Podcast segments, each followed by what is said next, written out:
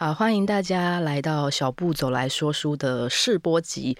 其实想要做 Podcast 跟 YouTube 已经很久了，大概可能 四五年前，甚至五六年前就已经在准备了。那也拍了一集 YouTube，但是后来。还是放弃了，因为认识我的人应该都知道，我的口头禅就是能躺的时候就不坐，能坐的时候就不站，能睡着就不要醒来。然后，因为这种懒散的个性，所以拖到了现在。那那一集 YouTube 拍完之后呢，我觉得拍 YouTube 实在是太麻烦了，因为你还要穿的人模人样，然后还要请人家帮你剪接，所以就决定从 Podcast 开始。那说了也很久了，那在今年生日之前决定一定要。逼自己上架，要不然可能就会拖到这个计划都没有了。所以今天呢，啊、呃，这个礼拜一先上架第一集试播集。那我的打算是每个礼拜一的晚上十点会上一集。那每一集跟各位介绍一下我喜欢的作家，简介一下他的生平，那介绍一下我喜欢的他的作品。这个。频道叫小布手来说书，因为大家知道吗？我的外号叫小布，希望大家可以跟我一起走在我喜欢的书本世界当中。那认识我的人，或是听过我讲话的人，应该会发现我的声音好像有一点点奇怪。我不是在故意跟你们撒娇，而是我大概在九月可能十几二十号的时候确诊了。确诊的那七天没有什么。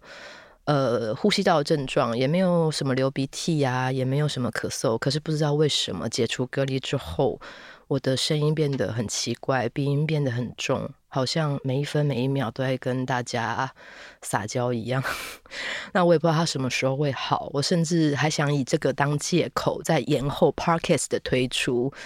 但我想，如果真的再拖下去的话，就真的不会去做了哈，所以希望大家跟着我一起见证我声音慢慢变好，然后恢复到原来的样子。我希望啦，因为我刚刚自己听回放，就是录音室里面我的声音，我也觉得难怪这几天我一直收到我学生的私讯，说我可不可以不要用这么恶心的声音讲话？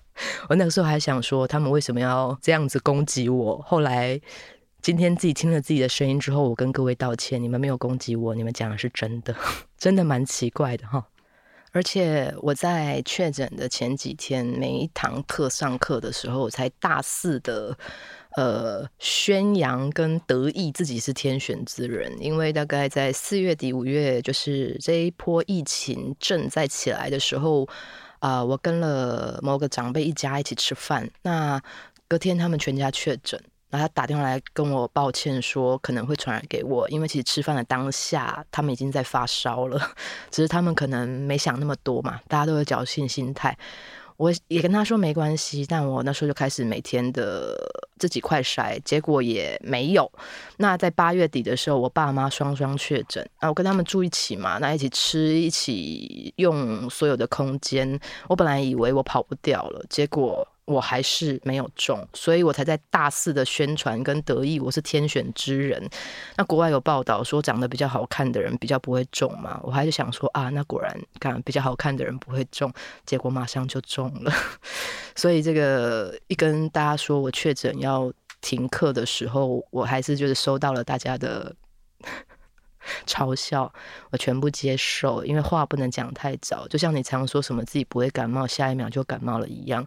我都觉得这个世界是不是真的有一个我们看不见的力量在提醒我们不要这么的得意忘形？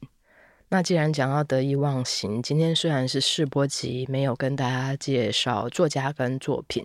还是用一个得意忘形的故事来做结好了。我刚临时想到的，大家应该都听过宋代一个很著名的文人叫苏东坡，他的才气洋溢，这个是没有人可以 否认的事情哦。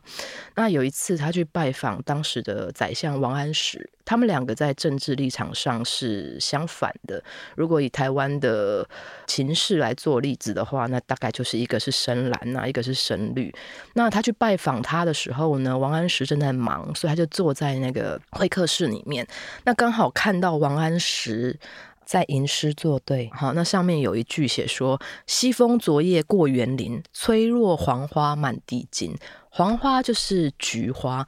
那古代的文人非常喜欢用菊花来明志，因为他们觉得菊花很特别哦。一般的花会一半一半的掉在地板上，像有一句诗也是这样讲的嘛：“落红不是无情物，化作春泥更护花。”它掉到地板上的时候，还会化成养分，去让其他花长得更好。但菊花呢，古人观察到，它们不会一半一半的落瓣，它们在呃要枯萎的时候呢，会整团缩在呃枝头上面，所以不愿意掉在地板上，所以他们常常拿菊花来明志。就像有一句诗也是这样写的嘛，哈，宁可枝头抱香死，何曾吹落北风中。那所以他们就会用菊花来代表自己不愿意随波逐流的这种高风亮节啊，这种与众不同的情操。那苏东坡一看到王安石这样写的时候呢，就得意忘形了哈，想说你这个大宰相啊，大诗人王安石也是盛名远扬嘛。虽然他可能在政治上面，我们小时候历史课本学习到的时候，对他的评价。不是这么的正面，但是也不能够抹煞他在文学作品上面的成就。那东坡一看到他写的那一句诗，就抓到机会了哈，趁王安石还没有回来的时候，提笔在后面帮他。落下剩下两句，他写什么呢？我们的东坡就写了“秋花不比春花落，说给痴人仔细饮”，就有点在嘲笑他啦，哈哈，你这个没有见识的家伙，菊花才不会落瓣呢。结果我们王安石回来看到了，也没有生气哦，他也没有跟苏东坡多说什么或多解释什么。那大家小时候如果读过东坡的生平，应该大部分在台湾受教育的都听过了。他后来不是太顺遂嘛，他的仕途不是太顺遂，被一贬再贬。他被贬到黄州，就比较南边的时候呢，才发现哦，原来南边的菊花不像是比较北边的品种不一样。他其实是会一半一半落半的，所以他错怪王安石了。那个没有见识的人其实是他，他就忽然意识到了自己的得意忘形哦，知道自己以后要谦虚一点。那也转向的蛮佩服王安石的，他犯了一个这么大的错误，误会王安石了。王安石也没有说什么啊，就等待他看能不能在自己的生命的历程之中去领悟、去体会。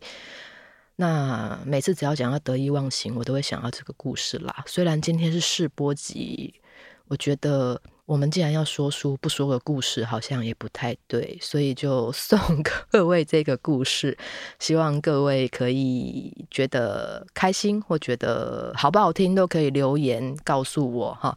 那第一集就到这边，要跟大家说再见。那希望各位可以邀请你的亲朋好友。那一起来收听我们小布走来说书，拜托各位大德了，各位大德再见，下礼拜见，拜拜。